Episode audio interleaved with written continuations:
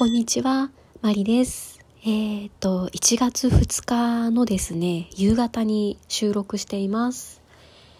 今日もいろいろ朝から出かけてましてですね、ようやく帰ってきましたので、ちょっと今日の雑談っていう感じで話していこうかなと思います。今日もいろいろありました。まずはですね、朝いつものスタバに行ってました。レッスン前とか練習前にそのいつものスターバックスに寄ることにしてるんですけれども、そのいつものお姉さんに、新年明けてから初めてお会いしたので、そのちょっとご挨拶をしてみたりなんかしてました。で、実はいつものお姉さんって一言で言ってるんですけれども、実はいつものお姉さんが3人ぐらいいましてですね土日の朝一番から入れる人って大体メンバーが決まってるんですよね。で、いつも3人ぐらいがもう同じメンバーで入ってくださっているので、もう総称でいつものお姉さんって呼んでるんですけれども、その中で一番若い大学生ぐらいかなっていうお姉さんがいるんですね。で、去年ぐらいから少し話をするようになった時に、昔バイオリンをやってたみたいな会話もしたことがあったんですよね。私がモバイルオーダーをし始めたあたりで、そのレッスンやら自主練とかで週末ごとにそのスタバに現れるようになったあたりから、私が楽器を背負ってるのをそのいつものお姉さん3人が気になっていたらしくて、で、何の楽器ですかって聞かれた時に、こう私が何ですかね、ちっちゃい子がランドセルを見せびらかすようにこうくるっとターンする感じでバイオリンですって言ってたそうなんですけれども、なんかどうもその笑顔が眩しかったとのことでその大学生ぐらいに見える一番若いお姉さんがですね、十数年ぶりにバイオリンをちょっと始めてみようと思いますっていうのを今日言ってくれたんですよ。いや、嬉しかったですね。で、そのバイオリンのケースを開けるのが十数年ぶりだったらしいので、もうコマが倒れていて、まずは調整に出すところからっていう話だったので、実際に弾けるのは少し先の話かもしれないですけれども、私がそのバイオリンを背負ってうろうろしてることでこういう影響も与えられるんだなと思って嬉しかったですね。で、そのお姉さんが昔バイオリンを何年やっていたのかとか、そのレベルがどうだとか全然わからないんですけれども、少なくとも私よりはそのスタバのお姉さんの方がバイオリンの腕はうまいと思うんですよね、きっと。で、そう考えると、もっと早くに私もバイオリンに出会いたかったなってちょっと思ってみたりなんかもします。で、それがスタバで嬉しかったことで、その後ですね、今年の初レッスンに行ってました。今日はビルにも無事入れましたので、キャッキャウフフすることはなかったんですけれども、前に言っていたように、その一番最近買った高い方のバイオリンの存在をですね、明かしてきました。実はバイオリン買ったんですって言い出したら、ってなって先生むちゃくちゃびっくりしてまして、またですかって言われてまたって言っても、自分で買うの2本目なんですけどで、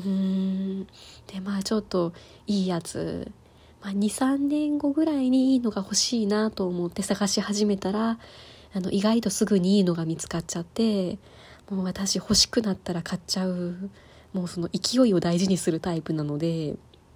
相談してなくて申し訳なかったんですが買っちゃいましたみたいな話を、ちょっとしましてですね、やっぱり言われました。お金持ちですねって先生よりはお金持ちですよね、多分でやっぱり、いろいろ気になったのか、どこの国のやつですかとか、聞いていいのかな、値段いくらぐらいだったんですかとか、いろいろ質問されましたね。でもうレッスンではその新しい方のそのいい方のバイオリンを使うっていうことになったので、もう次からも正々堂々と持っていけるようになったんですけれども、じゃあその自分で選んだ1本目のバイオリンをどうしようかなと思っていて、確かにその技術の問題で使うバイオリンは1本に絞るべきだとか、その辺もわかるんですけれども、その気に入って買ったのもありますし、その手放すっていう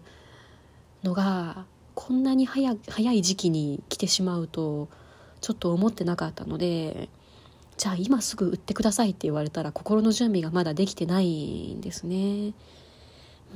なのでちょっともう少し手元に置いて、本当にもう使わなくなって次の人に弾いてほしいなって思ったタイミングで、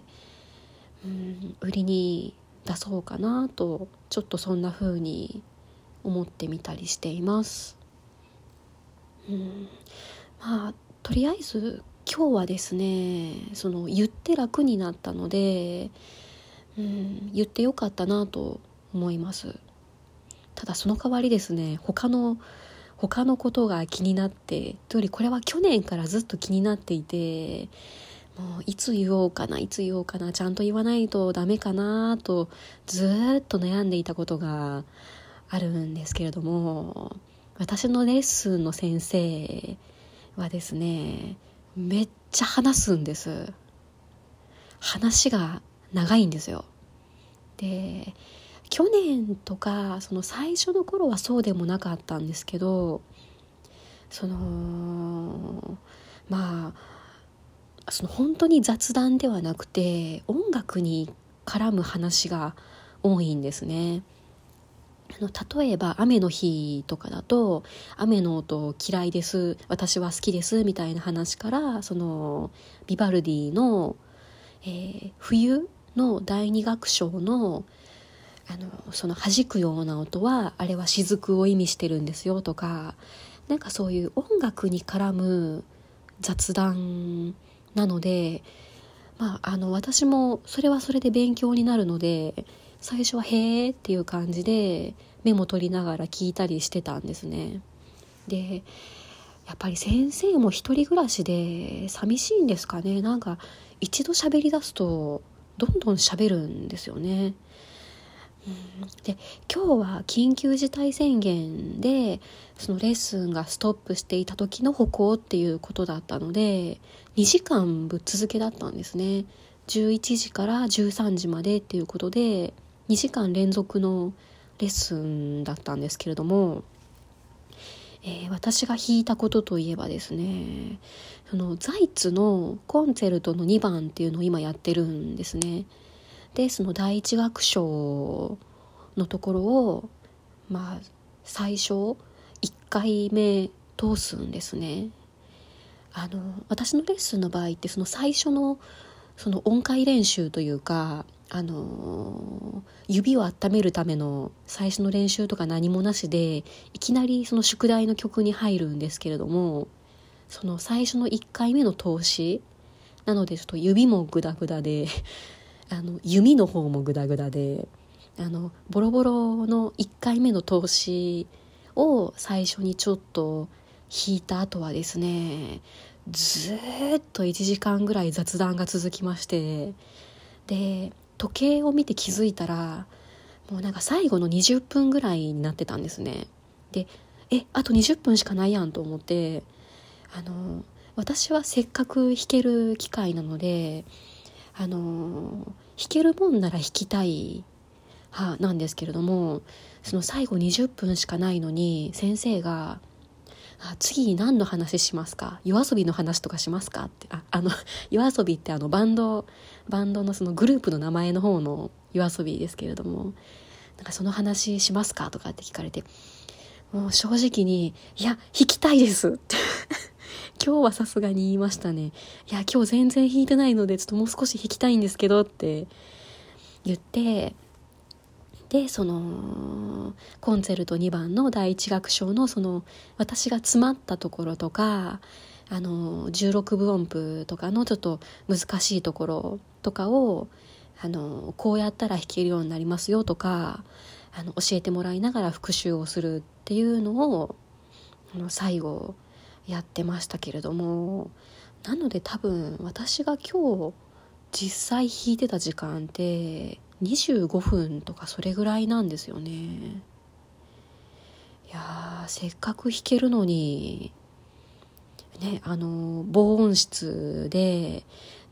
まあちょっと金額の話とかしちゃうと、その2時間のレッスンで私はレッスン代として12,000円ぐらいだいたい払ってるわけなんですよ。その12,000円を払って25分弾いて、残りの時間は先生との雑談って、さすがにちょっとなんか消化不良なんですよね。いや、前々から話が長いなとは思っていたんですけど、今日が多分一番ひどかった気がするので、次のレッスンでそろそろ、まあ、弾くのメインで私が疲れてそうだったら休憩に雑談を入れてほしいっていう話を、しようかなと思います。難しいですね、レッスンの先生との関係って。あと最後のご報告なんですが、私その厄年ですっていう話をしてたんですが、今年なんと後役ではなくて本役でした